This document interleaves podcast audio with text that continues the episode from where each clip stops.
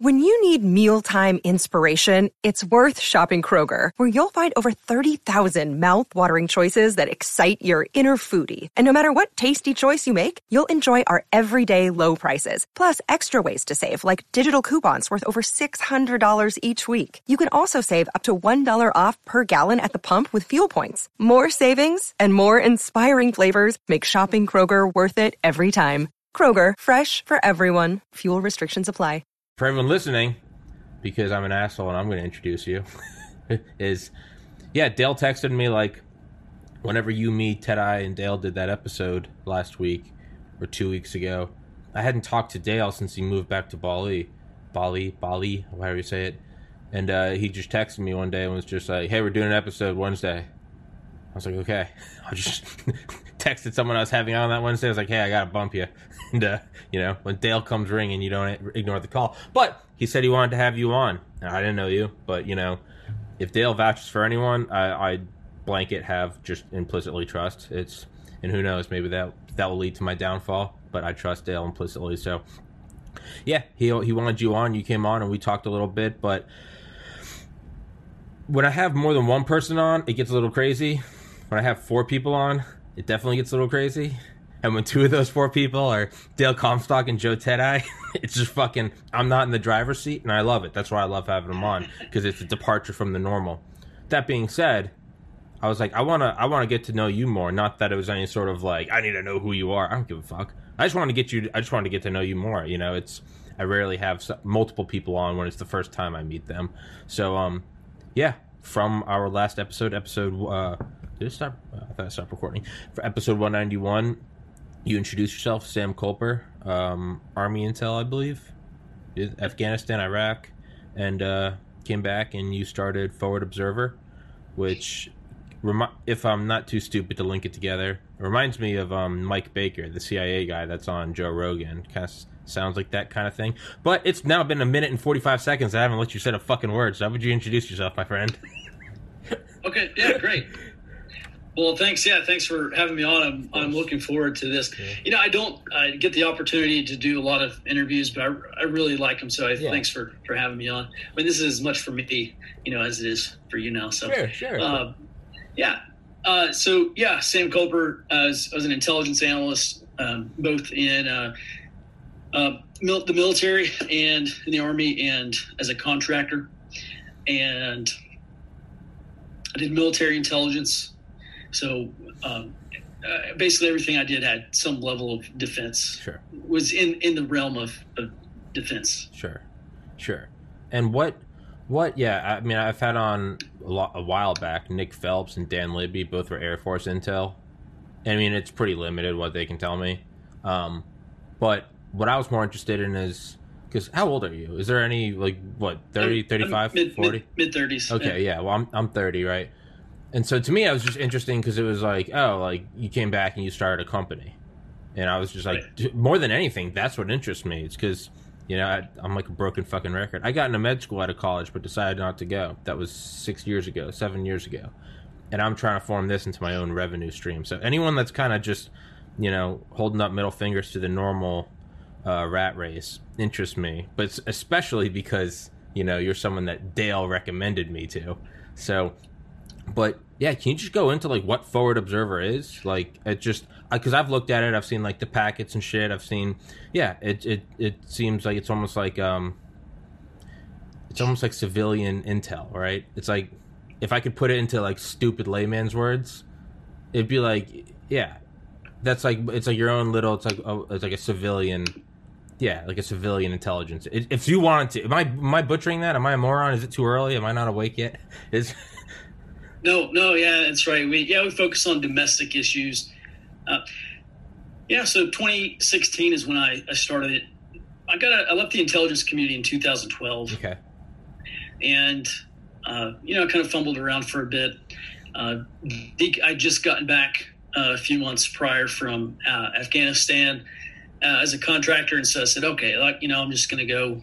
I got burnout. I got tired of deploying, deploying, mm-hmm. and I got burnt out with work. And I said, all right, you know, I want to leave the intel business. I moved to Wyoming, became a, a fly fishing guide, and I thought, hey, I do this for the rest of my life. Yeah, yeah. Uh, turns out I enjoy fishing more than I enjoy taking other people to fish. Yeah. And yeah. Uh, yeah. and so you, you know, um, yeah. So uh, in 2014, I started. I really started training people, like teaching intelligence for a living, mainly in the preparedness community. Um, you know, I, I, say the preparedness community, and I'm not talking about doomsday preppers. I'm talking about like physicians, yeah. uh, attorneys, engineers, like Yeah. people who people who are putting the puzzle together on their own, and they're like, hey, Hey, there's some things that concern us about what's going on. it's not all sunny. Yeah. Uh, that, yeah, that's right. That's right. And so, yes, I started teaching them. And then in 2016, I kept getting questions about, hey, what do you think about this? What do you think about this? And I said, well, look, I mean, I'm an intelligence analyst. Yeah. What if I just take this training and skill set and experience and apply it domestically? And, you know, this was the beginning of 2016. So we're now we're talking about, uh, you know, fairly early in, in terms of political violence, the formation of, uh, Antifa. you know, yeah, you know, they're the three percenters, and then there was the leftist groups, anti-fascist groups that started popping up, and I started looking at this. I'm like, man, this is like the Shias and the Sunnis here. Yeah. You know, Oh, yeah. it, it might be one day. yeah. And so, yeah, in 2016, I, I started a, uh, a weekly intelligence report.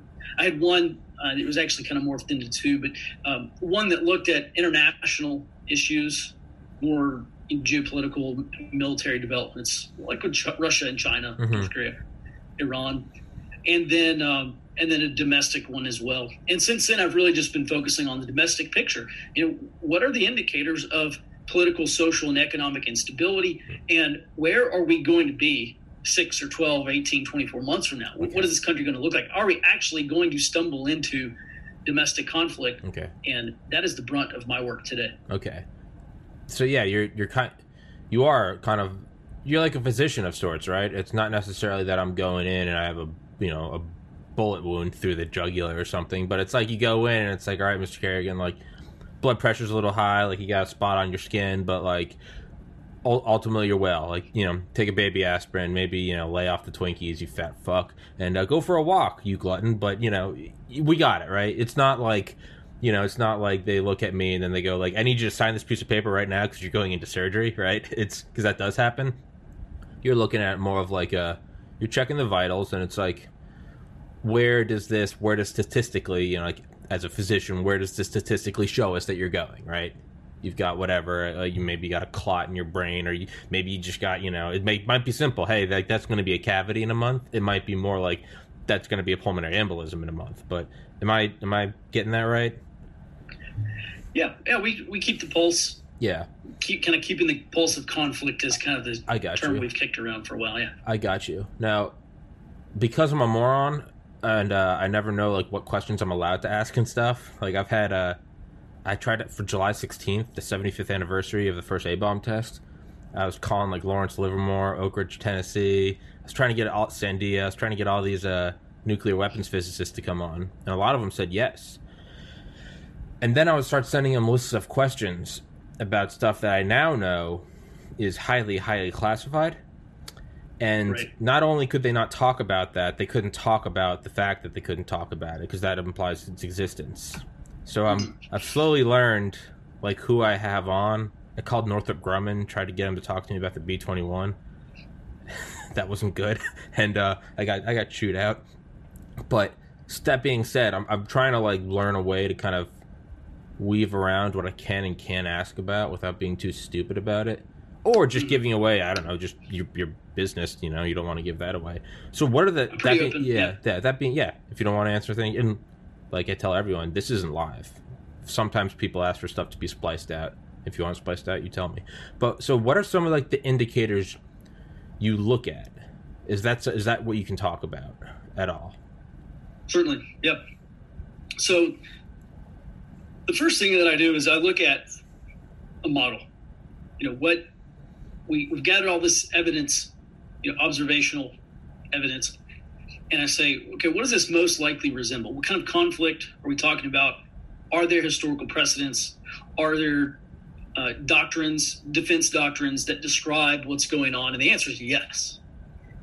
And so uh, what I started doing is looking for indicators of low intensity conflict, right? So low intensity conflict exists below the threshold of conventional war. So we're not talking about bombers and, and tanks in the streets sure, and stuff. Sure. Uh, but it exists above routine peaceful competition. And I, as I tell audiences frequently, uh, we're not at war, but there's not a sane individual in the United States who can say that this country is currently at peace. And this is the gray zone between Cold War and and hot war. Yeah. That that is low intensity conflict. So violence is not the most predominant expression of of warfare in low intensity conflict. We're talking about political warfare and economic war- warfare, information, you know, uh, diplomatic warfare, and so uh, I guess the indicators are. I mean, there's there's lots of indicators. I think the I um, I'm hesitant to really go kind of like wade waist deep into got- the debate on. I got you. on is there a deep state?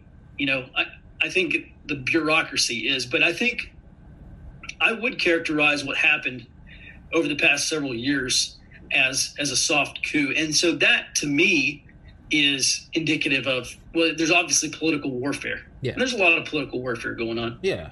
I look at a lot of the, um, you know, people getting fired from their jobs, people getting deplatformed, kicked off of crowdsourced sourcing websites, and that is economic warfare. It's economic dislocation. They're trying. Yeah. People are trying to separate their political or ideological enemies from their sources of income, Yeah. That is, disrupt their livelihood. That's economic warfare. That is a thousand percent warfare. Oh yeah. Oh, it, it is. Yeah, it absolutely is. You're Yeah. you're trying to limit the ability of your enemy to influence the battle space, essentially. Yeah. Yeah. Uh, you know, lots of information warfare, um, diplomatic warfare. You know, um, essentially the same thing that's happening in the United States is happening in Europe right now. You know, essentially between the left and the right, nationalism versus globalism, and so at any rate, I look I look at all that stuff and I catalog I cataloged it much more deeply, and I, I came to the conclusion after looking at these indicators. Yeah, there absolutely is. We absolutely are in a low intensity conflict right now. So I hope, that answers your question a little bit. Yeah, yeah, it absolutely does. But yeah, that that yeah, the way you said it, I don't know what that wording was that made it click in my mind. But the separation of people that separation of your political opponents from their source of revenue, because so it's like right now, what am I doing? Like I can do this podcast, but I still got to go work for six hours a day, right? It's if I didn't have to, if I didn't have, and that's what I always pitch at people to try to get them to invest. If I didn't have to work, I could be doing more podcasts. So let's look at it the inverse. That guy's too influential you know, demonetize him, get him booted off Patreon, fuck his PayPal. Now he's got to go work. You know, now he can only do two podcasts a week. That's a lot better than fourteen, right? And Right. it's Yeah, exactly. it's absolutely. I mean, what I mean, what was the Berlin airlift in response to blockading? You know, technically we're not invading you, but we're gonna cut you off, and you're gonna die from starvation. That's right. Yeah. That okay, so that's I mean that's I didn't break your iPhone, but I did steal your charger. It's like, well, you know, uh, you know, at what point are we gonna say it's semantics, and at what point is it war, right? I'm not touching you yet, Sam. I'm not touching you. I'm putting a bullet into the. I'm not touching you, Sam. I'm not fucking touching you. Don't you dare touch me, because that's assault. All right, I'm just gonna rest this right on your forehead. Right? It's that, the, and the creepiest thing is how it's starting, and it always starts the exact same. You take down one that everyone, it's very hard to argue against. Right? Got to take down Alex Jones. I think he's funny. I get where he's upsetting people, but free speech isn't there to protect stuff you like. There's obviously you can't yell fire in a theater, right? There are you can't call violence on certain individuals, which Twitter seems to not give a fuck about, but okay. You go for one that is going to cause the least amount of ripples, right? You have people saying, "Good, you know, he's a psycho. You shouldn't be screaming about interdimensional aliens." Like, yeah, but I mean, I'm an adult. I can decide what's real for me and what's not. I don't need a nanny. But the most important thing is it's not what he's saying. It's that there is someone who has not committed a crime and we go, you know, tape the mask shut, tape the mouth over. And that is what's important because if you can do that with, you know, if you can shoot, if you can hit if I can throw a 90 yard Hail Mary touchdown, then I I, you know I can throw an 80 yard one. You know I can throw a 70 yard one. So once I got that 90 yard, everything else is on the playing field, literally and figuratively. So if you can silence this guy for screaming about aliens and, you know, false shooters and state actors, well, then you can ban this guy who, I don't know, likes to display guns and talk about how important the Second Amendment is. And you can then get the guy below him because he is for Trump and Trump is for putting kids in cages. And then you can just very quick, once you throw the 90 yard, you can do everything else. And it's just a matter of boil the frog slowly. And that to me is the most insidious, terrifying thing. It's, is that one of your indicators? So not just actual Antifa, BLM, Proud Boys, Three Percenters, actual like physical bodies on the street. Is that an indicator? Just censorship. Is that I mean, does that yeah. indicate a coming wave? Yeah, I mean, I would I'd probably classify that as, as information warfare. Yeah, not not just trying to directly influence, but when you start removing voices from a national conversation, you're indirectly influencing yes the the available narratives. Yeah. Yes, and it's it's yeah. What you said about the deep state is like that's a touchy one because if you say deep state, people start to write you off, right? right. But yeah. but that's not a secret at all. The, the, the idea there's an, I mean, who is the original deep state whistleblower? It's fucking the sitting president, Eisenhower, right? What did he say? Right. Oh, yeah. Warranted yeah, and unwarranted uh, influence in our city halls from the councils of government, the technocratic military industrial complex. I mean, he wrote. He was writing a speech. One of the times he was writing a speech, he was looking at, I think, a saber a fighter jet going overhead, and he's like, "This is what I want to say," and this is where the whole speech came from. Of uh, every fighter jet you see robs a thousand kids of education. Every he's like, "What man can keep this up?" That was the original deep state whistleblower, a five star general who led the largest amphibious invasion in the history of man. right, right, sitting yeah, president right. while he did it, blowing right. the whistle from the Oval Office. So it's do I no? Do I think it's a bunch of you know? Do I think it's some like Illuminati? No, I don't. No, I don't think all that. But the idea that there's not an entrenched power structure that is not elected, there there absolutely is. I don't think that's even up for debate. Yeah, absolutely. Yeah. Yeah. You know, I liken it to, um, you know, how you see, um, you know, geese flying in formation, or Yeah. um, you know, you see this um, birds, right? These, uh, I, what do you call a pack of birds? Flock. A flock. Yeah, Flock. there you go. Flock of seagulls, right? yeah, yeah, yeah. And they're they're flying and they're all sticking together and they're flying in the same direction right there's not one bird there there's not a council of birds that are saying hey let's fly over here now right they're all acting in unison because they all are looking they're looking for food and they're Yeah. they're all basically trying to get to the same place Yes. especially migratory Yes. birds they know where they're going it's up to them to choose how to get there Yes. and they just happen to be co-travelers Yes. right Yes. and so that's yeah, the unelected bureaucracy of, of people who know what the end goal is and are, they're trying to get there themselves, and they just happen to be surrounded by other people who are also working for the same goal. I really think that that's more the deep state, not a Yeah. you know a puppet master Yeah, marionette. yeah, it's not a bunch of guys wearing fucking like black velvet hoods doing some eyes wide shut shit, right? Maybe. I mean, Right. that'd be that'd be dark, but I don't think that. And my friend Trey and I talked about this. Like, I don't think it's. No, I don't think it's that. I think that's. I think that's too sexy and it's too easy. It, it's the answer is never that easy. I think it's probably more. You know, it's be like. Be like, there's not a cabal of stockbrokers in some cathedral like penthouse in New York. Like, we're gonna crash the finance. No, it's a bunch of guys who, and it doesn't make it right. Who they see the the opportunity to just steal billions, but yeah, they all happen to be going in the same direction. And uh, you know, we were. It's not like you know us and the Soviets were gonna build an empire. It's like, hey, we both kind of want Hitler dead, so uh, let's do it, right? So in that sense, it's like we were the deep state to Hitler, right? We we conspired, but yeah, it's not some organized. Yeah, it's not. Yeah, but the idea that do- doesn't exist and that doesn't have um, that doesn't have wants and influences and desires. That's absolutely. I mean, what's the first thing Trump did? Well, first he took teeth off Obamacare, but he got rid of the TPP, the Trans-Pacific Partnership. That's the first thing he did, right? And so when he's running and you have Democrats and Republicans coming out together against him, I'm like, well, if there are two people that have been fucking us for the last 80 years and they're going against him, well, I mean, I think it's like simple. It's simple algebra that okay. I think that's the guy for me, right? It's right. granted, I like Trump. I imagine you do. So I'm going to try to steer away from that a little bit because we're just going to end up jerking each other off and not get anywhere. No, no intellectual discourse.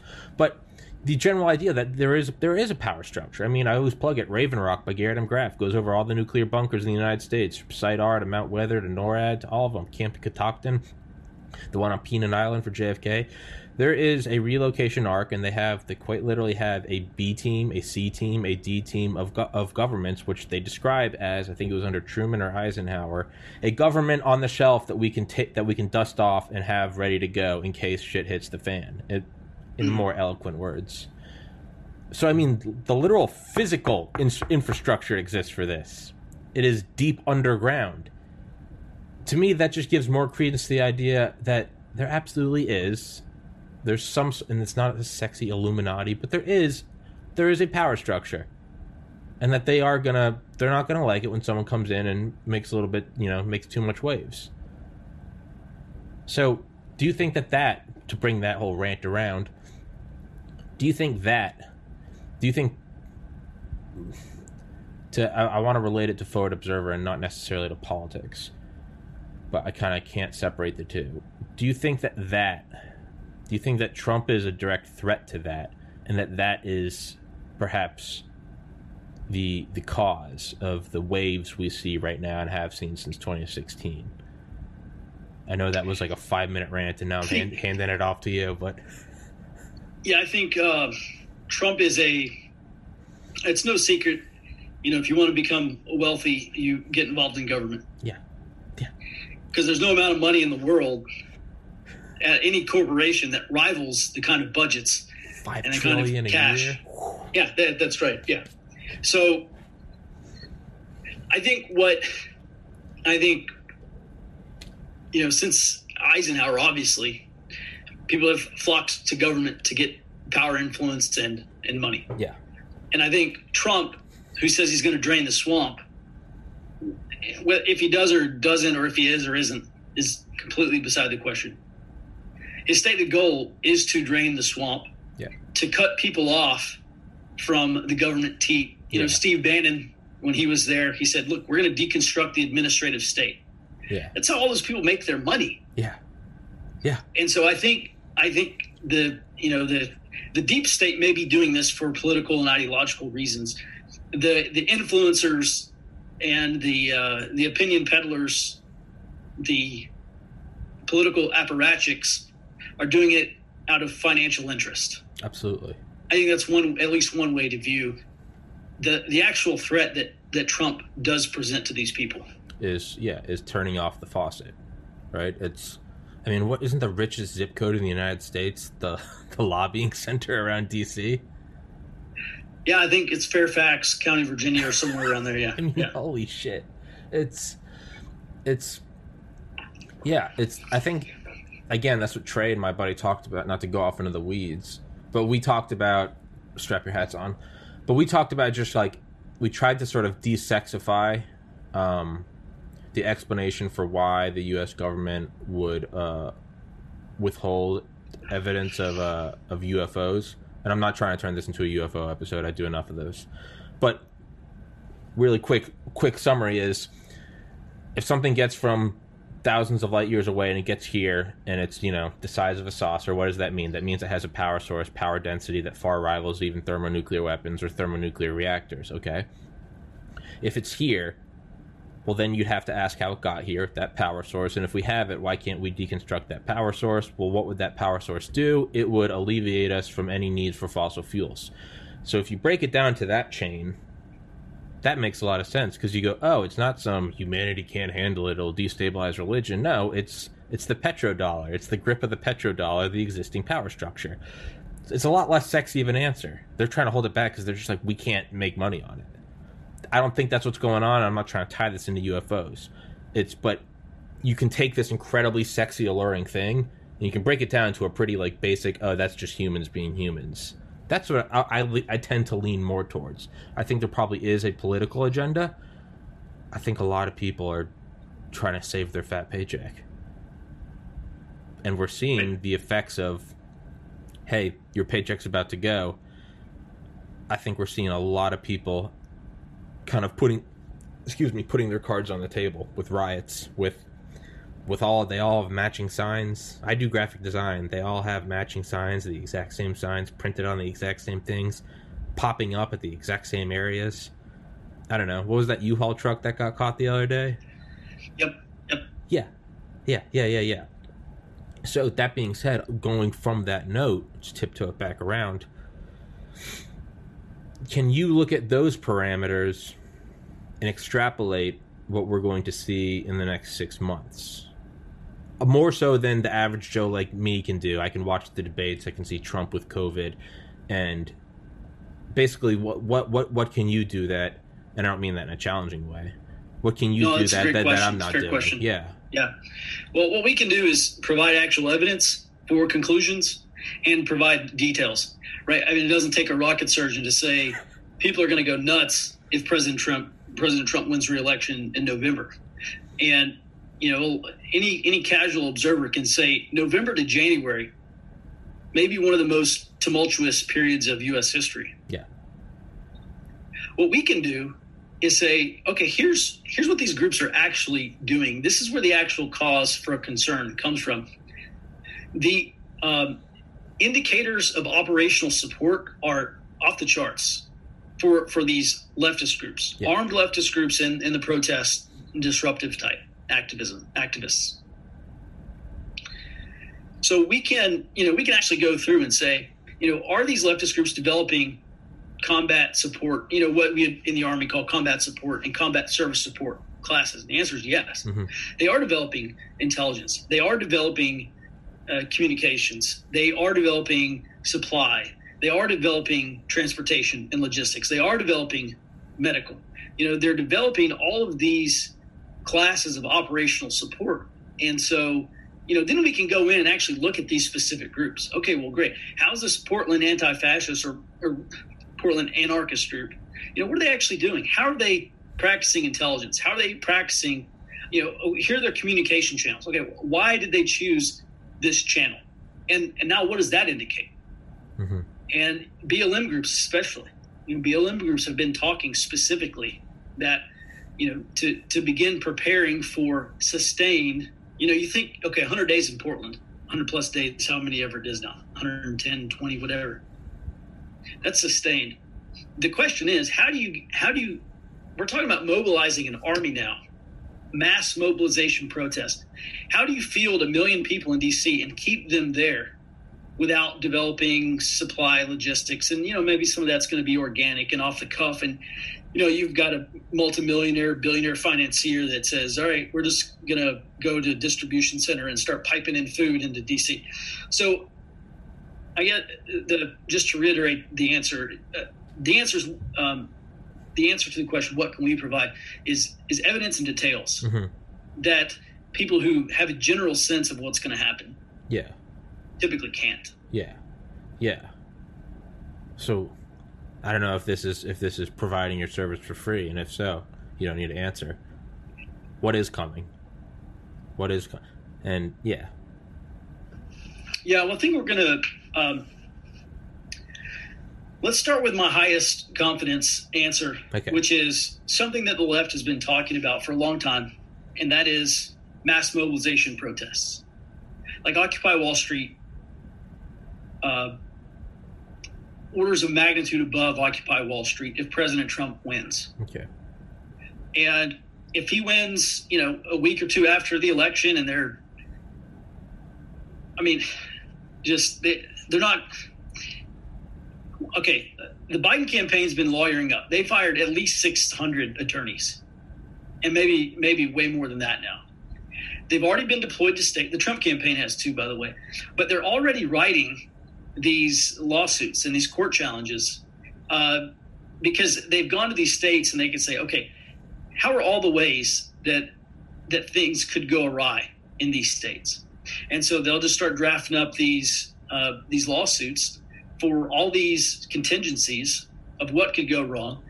And the thing is, we're in this territory now of it doesn't even have to be a legitimate failure as long as there is a perception of a failure, then they can file the lawsuit. And if it, if they lose lose in court, they'll try to win in the streets. And this is not me. This is what they've been saying essentially. Yeah. So the first thing is, um, you know, like a lot of people said, okay, legal battles. This election may come down to, it may come down to the Supreme Court. It may come down to state Supreme Courts. Mass mobilization protests is the highest confidence answer I have. Sure. Below that is disruption. I think there's a very good possibility. Probably somewhere on the order of 60 to 70 percent that the left, if President Trump wins, the left will try to uh, severely disrupt the economy. Okay. The far left has been talking about shutting down the ports. They've been talking about a general strike, basically having everyone uh, walk away from their jobs if President Trump wins. Some of the ends are well, we've got to force President Trump out, right? We bring the country to a halt and this is what they say: we bring the country to a halt, and, and President Trump will leave office. That's that's kind of their their hail mary. Can't do it legally. We got to do it in the streets. Yeah. So, disruption of of commercial and, and financial interests, I think, is uh, there's a decent chance that happens if President Trump is reelected. Behind that, we have armed political violence, the revolutionaries and this is this is pretty significantly far behind. But the question I've been asking since 2016 is: Are we, and when will we get? If we will get there, when will we get to organized political violence? And I'm not talking about 1861. I'm talking like the Irish Troubles. You know, Bryan Burroughs has that great book called Days of Rage. Okay. In the first 18 months of 1971 and 1972, there were over 2,500 domestic bombings. Now, most of those didn't kill anybody, but they're all targeted towards government or the, the military. Uh, and could we get to that point again if President Trump gets reelected? Yeah, maybe. So that's kind of a range of scenarios. You know, there's kind of this CYA thing in intelligence, right? I don't want to tell someone this is the one thing that I think is going to happen. What I'd rather do is give you a range yeah. of potential outcomes or potential courses of action and say, this is what I believe is the most likely course of action, you know, down to the to less sure. likely or least likely courses of action. Sure. Um, and then, of course, the most dangerous course of action is that there will be assassinations and sabotage and terrorism if President Trump gets reelected. It's not the most likely, but that's probably the most. I think that is the most dangerous. Sure. Because there are a lot of conservatives out there, a lot of veterans as well, who are not going to allow that to happen no. With with no response. No. It's it's that was a beautiful answer by the way. It's um yeah, it's kind of like the it's kind of like the one friend you have, right? Like a gentle giant who you know, it takes a lot, a lot, a lot, a lot to push him over the edge. And maybe you've right. only seen him blow his stack once or twice in 20 years. But both times you've seen it, someone gets like knocked out and put in the hospital and I'm not trying to sound like oh, Mr. Tough Guy because it's not me. Right. But I mean, I look at the friends I have, look at the family members, look at the the swaths of veteran friends I have, excluding the guys I've had on this podcast who are just, I mean, fucking Dale. Con- I mean, dude, straight up fucking tip of the spear killer. Jumping at the bit, yeah. Yeah. Right. I mean, he's a goddamn Rottweiler, and right now there's just people are throwing steak, and they're like, none of the dogs are coming yet, and I'm like, because they're very well trained but god damn it, if you give them a reason to come off the leash, like God bless, right? right. I'll say your funeral. They're like, what funeral? I'm like, I'll, I'll say it. Don't worry. I'll comfort your mom. Like it's, but it's. That being said, and not only that, I mean, what the U.S. has five percent of the world's population, twenty five percent of the civilian-owned guns. It's it's insane. We have five percent of the world's population. I want to say forty eight percent of the world's civilian-owned ammunition.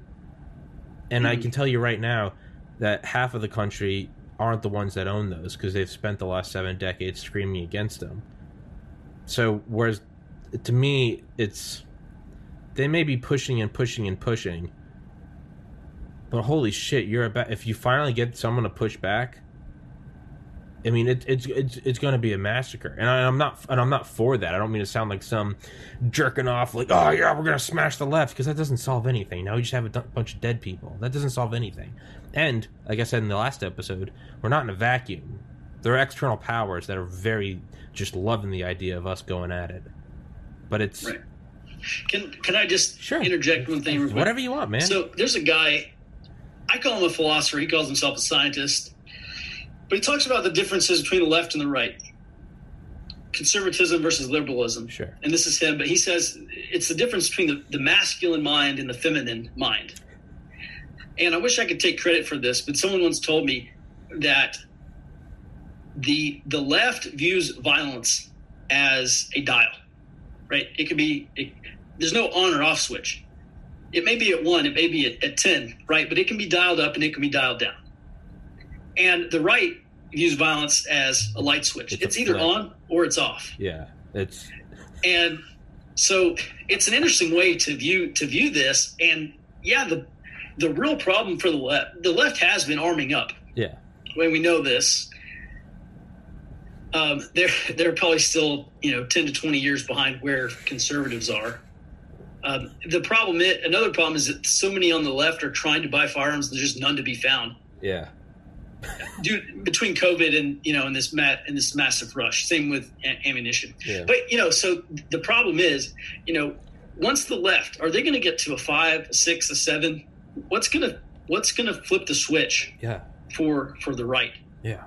And there are guys like um, uh, he goes by Aesop and Matt Bracken's a SEAL. I actually might have him on this this podcast. Please um, do. Interesting guy.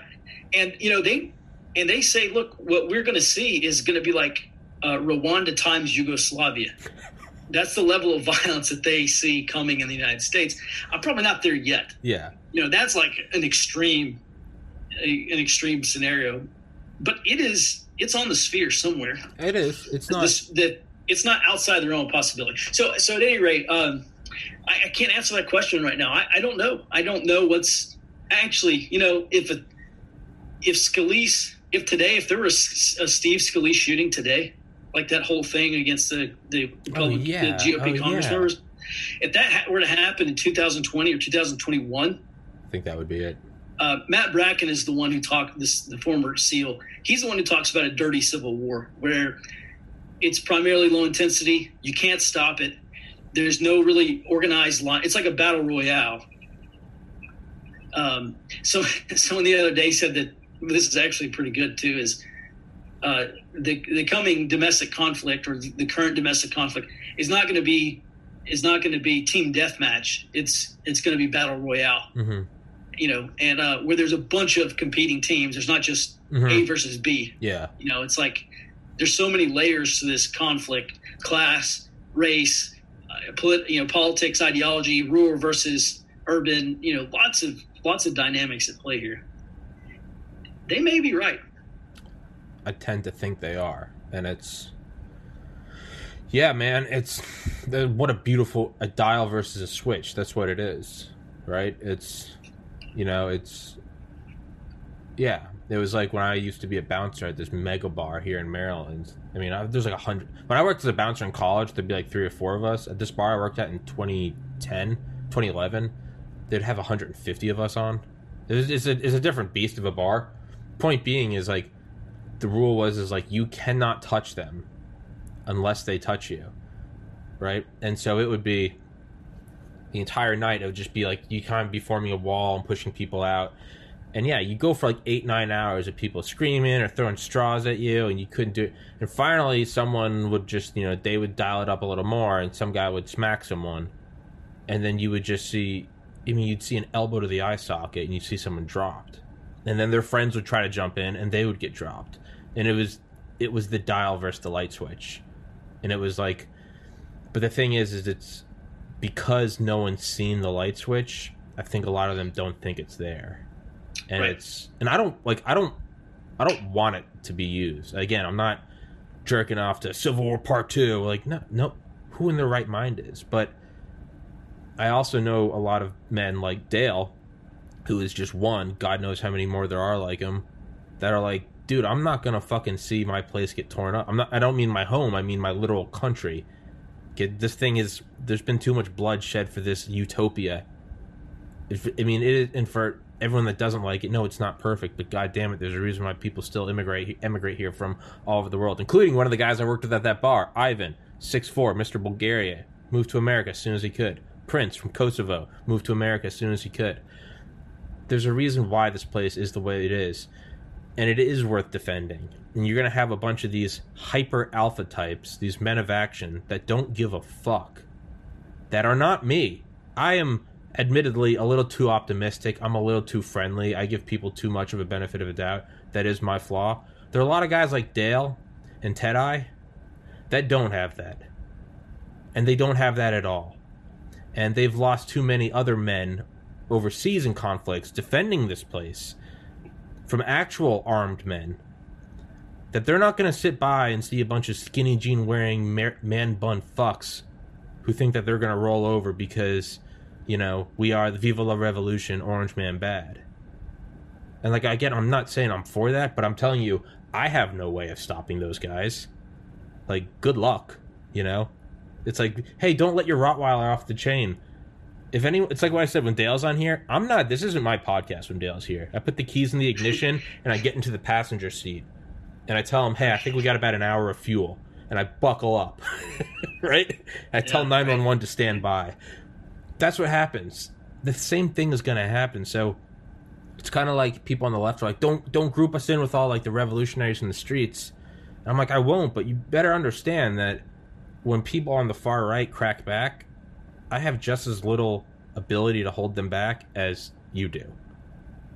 So yeah, I don't I don't see it ending well. But because I'm an optimistic, naive, gullible, doe-eyed bitch, I think I hope that there are one or two outcomes. The worst outcome, but that could still be good, is that it does pop off somewhere. There is a a brief conflict and that it's enough to sort of scare everyone. Everyone goes, What are we doing? What are we doing? And I know that's optimistic. My second is what is the silver bullet? How do you evade all of this? How do you move how do you go four chess moves ahead? I think it's a COVID vaccine. Because right now it's very easy to be indifferent. Hear me out. It's very easy to be indifferent when you're stuck at home and you're getting checks in the mail. But if you can get everyone back to work to some sort of normality after seemingly it being gone forever, I think you're going to have a lot of undecided people all of a sudden be anti-riot, going whoa whoa wait we now it's back now we're at my office like stop stop burning shit. Again, naive. You you gave me the head shake now.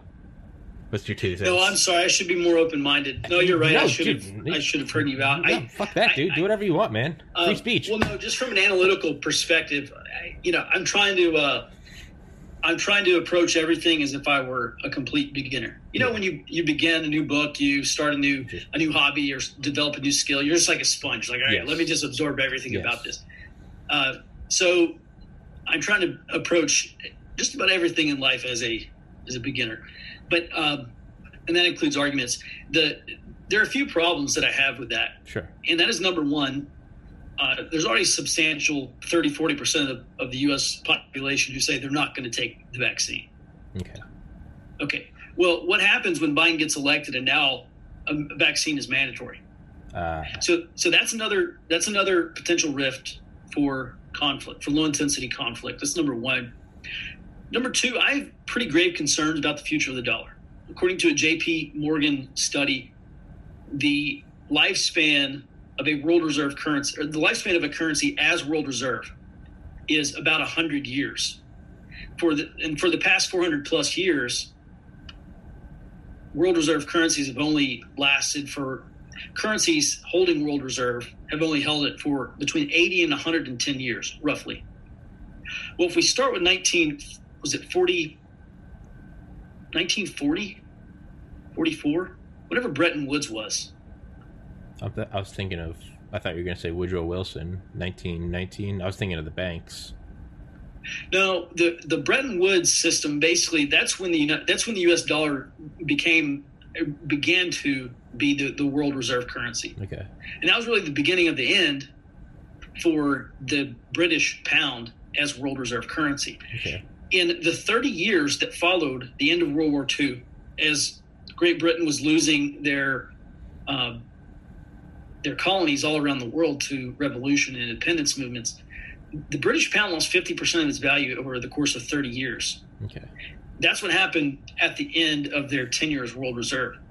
Well, if the average age, the, the average tenure of a world reserve currency is 100 years, and we start with 1945, roughly, say 19, Bretton Woods was 40 or 44, somewhere in there. Say 75 What- years. It wasn't 40.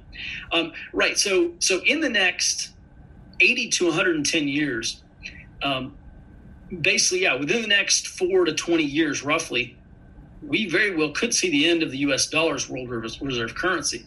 And when there's when international demand for the dollar is sapped, then we are going to have massive inflation, massive devaluation of the dollar. That's going to radically change everything. We also get into the work of uh, Sir John Glubb.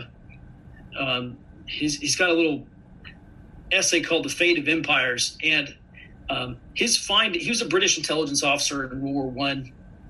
He was knighted. He's Sir John Glubb, so he's not like just some schmuck. And he he found that the the lifespan, the age of the average empire is only 250 years, roughly two generations. In the United States, here at 244 years, you know, give or take, um, two, maybe 244 out of 50. So we could be nearing the end of the of the U.S. empire, and um, and again, m- maybe the U.S. dollar losing its global reserve status and the end of the United States empire will coincide. And if that is the case, that doesn't lead me to believe that we're going to have peace domestically, right? That's not a peace and tranquility type of period of, of history. Okay. And then we have, and just lastly, and we also have an industrial revolution going on. What is the fourth industrial revolution? Where Automation. 20, 20, 30, 40, maybe up to 50% of Americans lose their jobs over the coming next several decades due to automation, artificial intelligence, and machine learning. Um, that to me is not a peace and tranquil. That that doesn't produce peace and tranquility. Um, e- even if we have universal basic income, because that's so. At any rate, I, I just look at the next 5, 10, 20 years, and I say, eh, it doesn't look great. If history is is a is a guide, Yeah. right? That's the outside view Yeah. combined with the inside view of what's happening now. And I don't know, man. I just I think it's um, I think it's virtually unavoidable. I don't think there is a, a you know a panacea to Yeah. any of this stuff. Yeah. So, so when does it pop off? November Well, I think 4th? it, it probably already popped off in 2016. yeah. Yeah. Kind of seems like the. But mo- yeah, certainly yeah. November to January, I think it's going to be incredibly tumultuous. Fuck. Fuck. I'm trying. Well, I, you know, I- I hope that didn't blackpill you because maybe I'm just full of shit and I'm no, no, no, wrong. no, But- no, no, dude. I, I, just like I have on my liberal friends on this podcast to challenge my beliefs. Yeah, I like to talk to people like you and Dale, General Spalding. I like to have on people that that don't paint it, don't paint the silver lining. They don't look at it with rainbows. I like that because it, it brings my uh, my rainbows down to earth, right? I like to have on my liberal friends who who have more rainbow in their vision than me, and I try to, you know, it's kind of like the saying you have to have the dreamers and the realists. The dream uh, without the dreamers, the realists would never leave the ground, but uh, without the realists, the dreamers would float off into nothingness. And it's and it's a balance, right? It's almost like a hot air balloon. You don't want to be on the ground, Right. but you don't want to be in space. It's a so I'm trying to look at that as have them on, and I try to see like the beautiful side of things, and like why can't we all just get along? And then I have on you and Dale, who yeah shovel black pills down my throat and end up my ass with no lube, and then I say thank you, and I try to find the middle ground, and it's.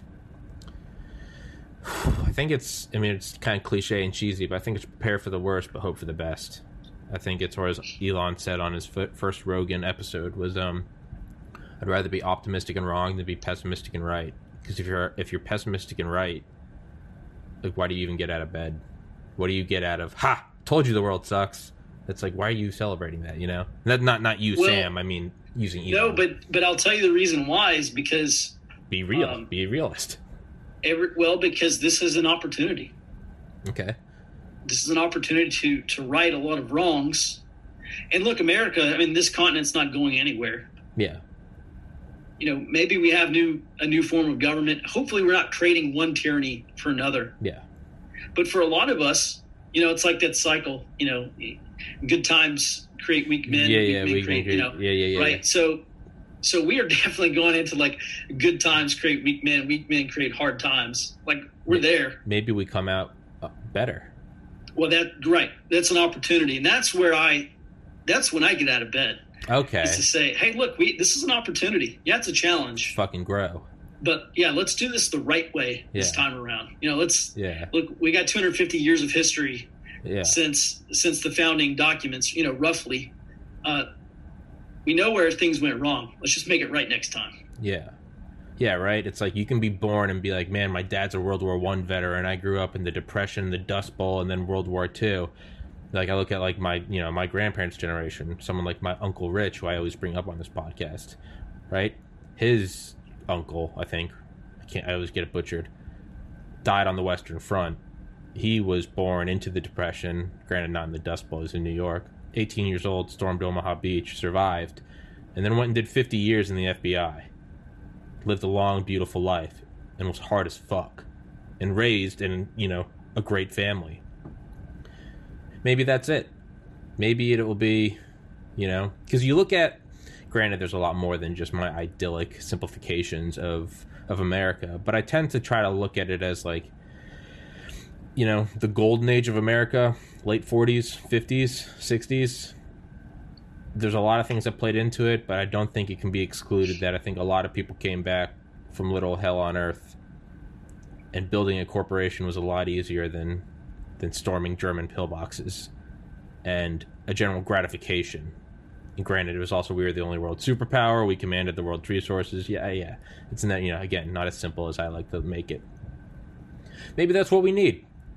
Maybe it's, you know, hey man, your grandpa Tommy's an asshole. It's like, well, fuck, dude. I mean, he was, you know, he was 11 for 9/11. He, he remembers he was 18 during the 08 crisis, right? He remembers Trump. He remembers COVID. He remembers like the civil skirmish. Like, yeah, I think he's kind of happy that shit went back to normal in the mid 2020s, and that's why he was such an asshole to us growing up.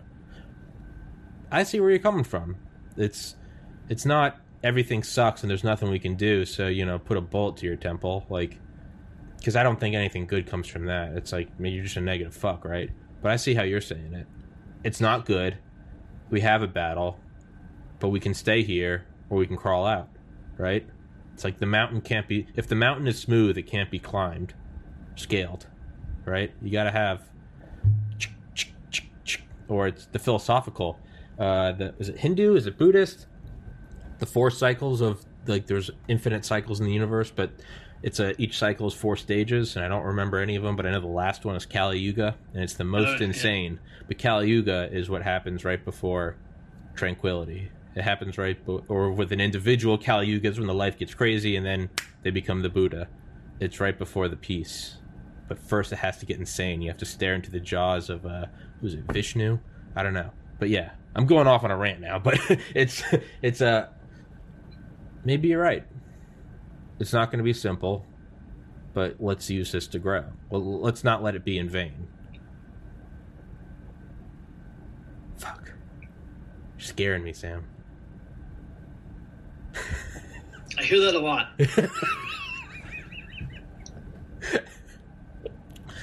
All right, fair enough. What else? I got you. I got you for 20 more minutes. I'm I'm I'm milking this. I'm getting I'm getting the most out of you. What else? What else is on your mind? What's on the plate? What's what's Can we step away from just the insanity right now? About Forward Observer. Where's that go? Granted the granted the the union doesn't dissolve. Where's Forward Observer going? What what are you looking at as a business?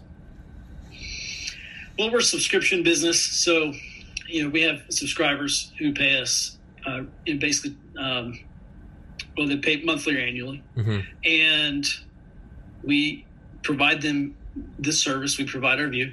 We've actually grown. We've grown quite a bit since we since I started doing this in 2016. From 2016 to 2020 is a one man show, and Yeah. now we have three full time, yeah, three full time guys doing this, and um, you know we're we're coming into. I mean, I almost hate to say this, but the worse things get domestically, the better business will get for us.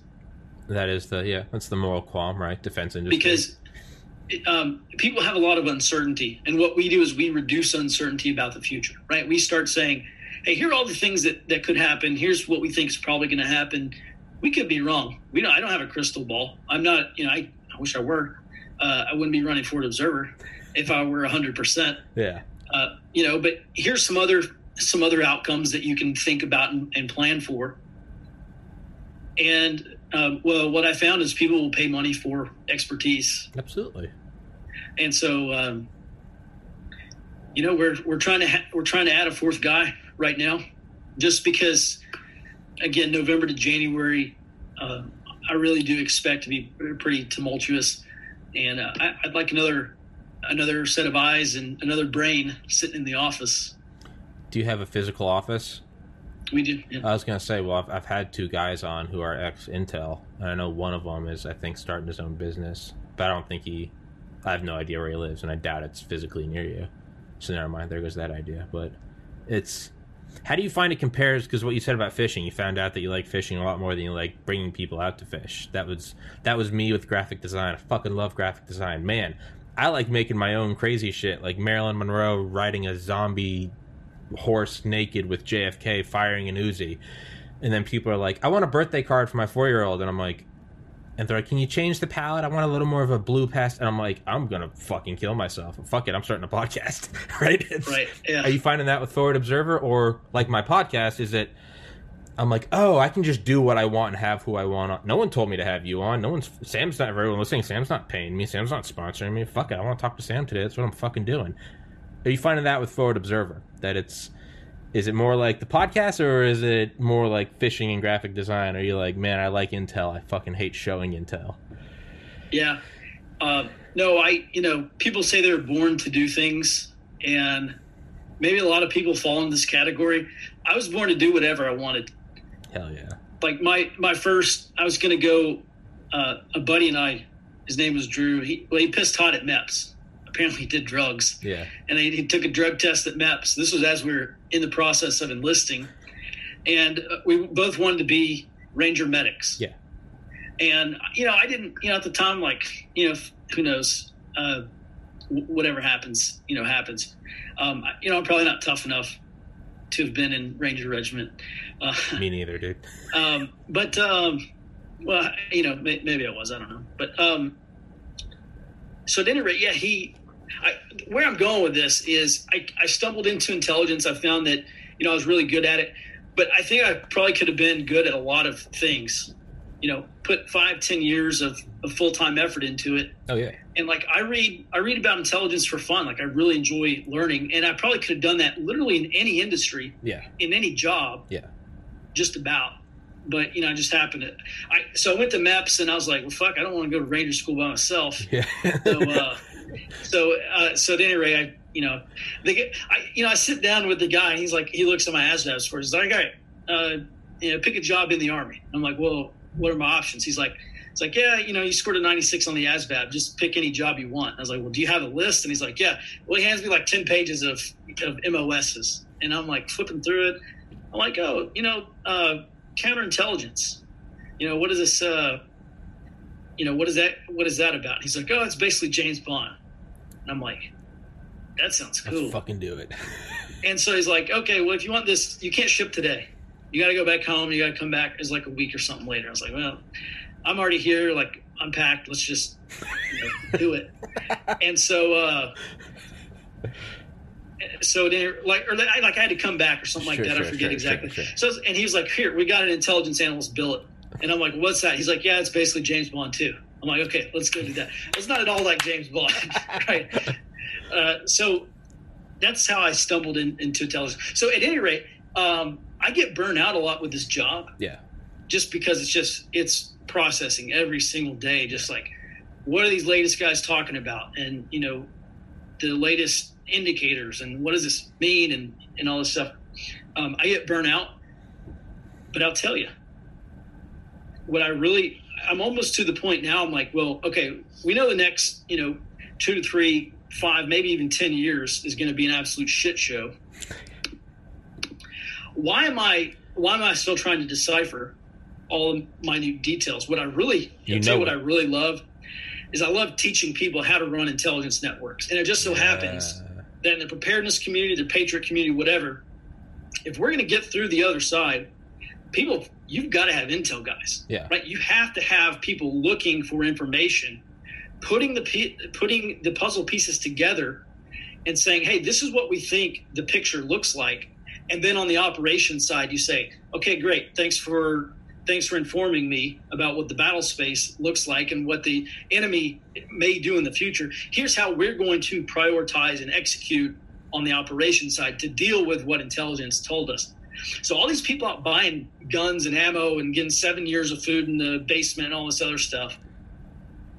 I'm not knocking you. I'm just saying, bro, you got to have information. Yeah. Like you have to maintain. It's not even situational awareness. What you really need is situational understanding. Yeah. Situational awareness says, hey, there's this bad thing out there.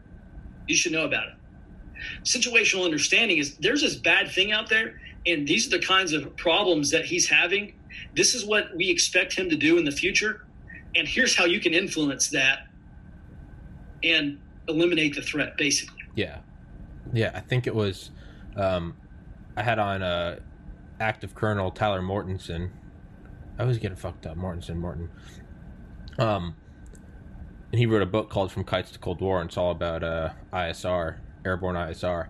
And uh, but I think one of the quotes is in it is I don't remember. I think it was from Eisenhower. It might have been from LeMay, but it was after like a certain um, after like a certain I guess reconnaissance run came back and like when looking at it when looking at the data said something along the line because you always talk about like energy density right that's why a thermonuclear weapon is so amongst the other obvious things because it's a nuclear bomb but it's the energy density that you have this thing that you can just you can put in a single plane and you can get rid of a city versus you need a thousand planes all with a you know you got to drop a thousand tons of conventional bombs so it's all about energy density which one blows up bigger with the smallest footprint and he said the most energy dense weapon is a camera. Said the uh, said that is in terms of lethality. He said there's far more. Because with one pound of camera lens aperture is the equivalent of a, a thousand tons of uh, high explosives, and it's that just makes me think of kind of what you're saying, intelligence. You can have all these bombs, all these bombers, all these tanks. Man, if you don't have a god's eye view, if you don't know where you're going, Right. what you're doing, manipulating in real time, it doesn't matter, right? It doesn't matter. And so th- I thought I saw this. I might just be my mind making shit up. Do you have a podcast? I do, yeah. Yeah, yeah. I'm gonna plug that because I've had a lot of people asking me about you, specifically about you. Oh yeah, Yeah. Thanks. Yeah, yeah. No, I, I fucking thank them, man. That. So yeah, I thought I saw. Is it on YouTube? Because I saw I saw links for it on your website, Forward Observer. Yeah. So the the audio version is a it's semi regular. Uh, it's uh, yeah, it's like on all the major podcast Sure. platforms. Um, I don't publish every episode to the YouTube channel, but you know sometimes I think if something really needs to be on YouTube because I've a, uh, in terms of followers, I have a lot more followers on YouTube than I do on on any podcast platform. Yeah, yeah, yeah. I don't. I don't think I have any on po- podcast platforms, but yeah, I've had more people interested in you than me. They're like, "Oh man, this podcast is cool." I'm like, "Thanks." They're like, "Oh no, no, not you, the guy you had on." I was like, "Fuck," but uh, no, man, don't fucking apologize, dude. That just means I got to work harder. But yeah, I thought you'd like that. They're like, "Yeah, that's a cool guy," and I was like, "Yeah, he's coming back on." They're like, "Oh, tell me." I'm like, I did another episode. And they're like, I don't care about that one. Tell me when Sam's on. I'm like, all right, fuck it. All right, fuck me. I'll just go crawl into a hole and die. But uh, yeah, man. Have you thought about doing so? Have you thought about doing more of that on a more regular basis to sort of offset, balance out the burnout feeling? Because the burnout feeling sucks. I used to get that all the time with graphic design. I would burn the fuck out at my job stocking fucking liquor shelves. I love the people I work with. I, I legitimately do. Um, but I get burned out just doing the same thing. This podcast is my little escape, whether it's talking to you, whether it's talking to Dale, whether it's talking about the history of pornography, which was a cool episode. This is what keeps me balanced. And in turn, going to work keeps me balanced from just talking nonstop here. Have you thought about doing more podcasts? Um, if anything, shit, man. People hear you talk. I mean, there's a way to lure people into your business model, right? Because I don't sell anything. Here's my podcast. It's it. It's all out here. You would hear me talk, and you know, X number of dollars, you can get this package, right? Because you have monthly plans and annual plans. Have you thought about not to just tell you what you're doing now, Sam? Sam, this is what you're fucking doing. But have you thought about doing more podcast episodes more frequently, um, as a way to balance out burnout, but also to direct traffic? Yeah, yeah, I have. Um, you know, I've, for a period, I don't know, for maybe a couple months, I, I used to do um, like four to five shows a week. Yeah. And they're just 30 minutes, you know, long enough for me to get on there and really hammer a topic and say, okay, I'll be back later. Yeah. But, you know, that's, I, you know, and then I have like a meeting one day or I got to go somewhere. And so the, the thing gets messed up. And um, so I ended up scaling back to like, you know, one or two a week, Yeah. basically. Yeah. But you know who I really like and what you, this kind of reminds me of is uh, John Batchelor, Okay. the John Batchelor show out of WABC in New York. Okay. And he's got a podcast. But those clips, they're like five, 15 minutes. And he has some like phenomenal guests on there. Yeah. And it's like just enough. You get just enough information to like get your mind blown. Like, oh, I had no idea. Okay. And, um, you know, well, they're just, there's, there's segments or whatever. Yeah. And so I really like that. And yeah, I would love to actually have like a, a daily radio show Yeah. but you know it's i mean i know you run into this it's tough to do like you don't have a producer you don't have Yeah. sound Yeah. engineer you don't have any staff like Yeah. you're doing everything you know you're you're doing all this stuff yourself and trying to do a show you know and it's it's just tough It's it's exhausting. It's right which is why I've had people ask. They're like, "Oh, you just go with that sort of raw organic." I'm like, "Dude, if I had to put a single more minute into this, I wouldn't do it." So I keep it. I stop screen screen recording. I compress it from 4K to 1080. I put it in iMovie, and all of my sound design is I press the little wand. It makes the audio sound better. Export that bitch, and I upload it overnight because it takes like 10 hours to upload. Yeah, you, you can't.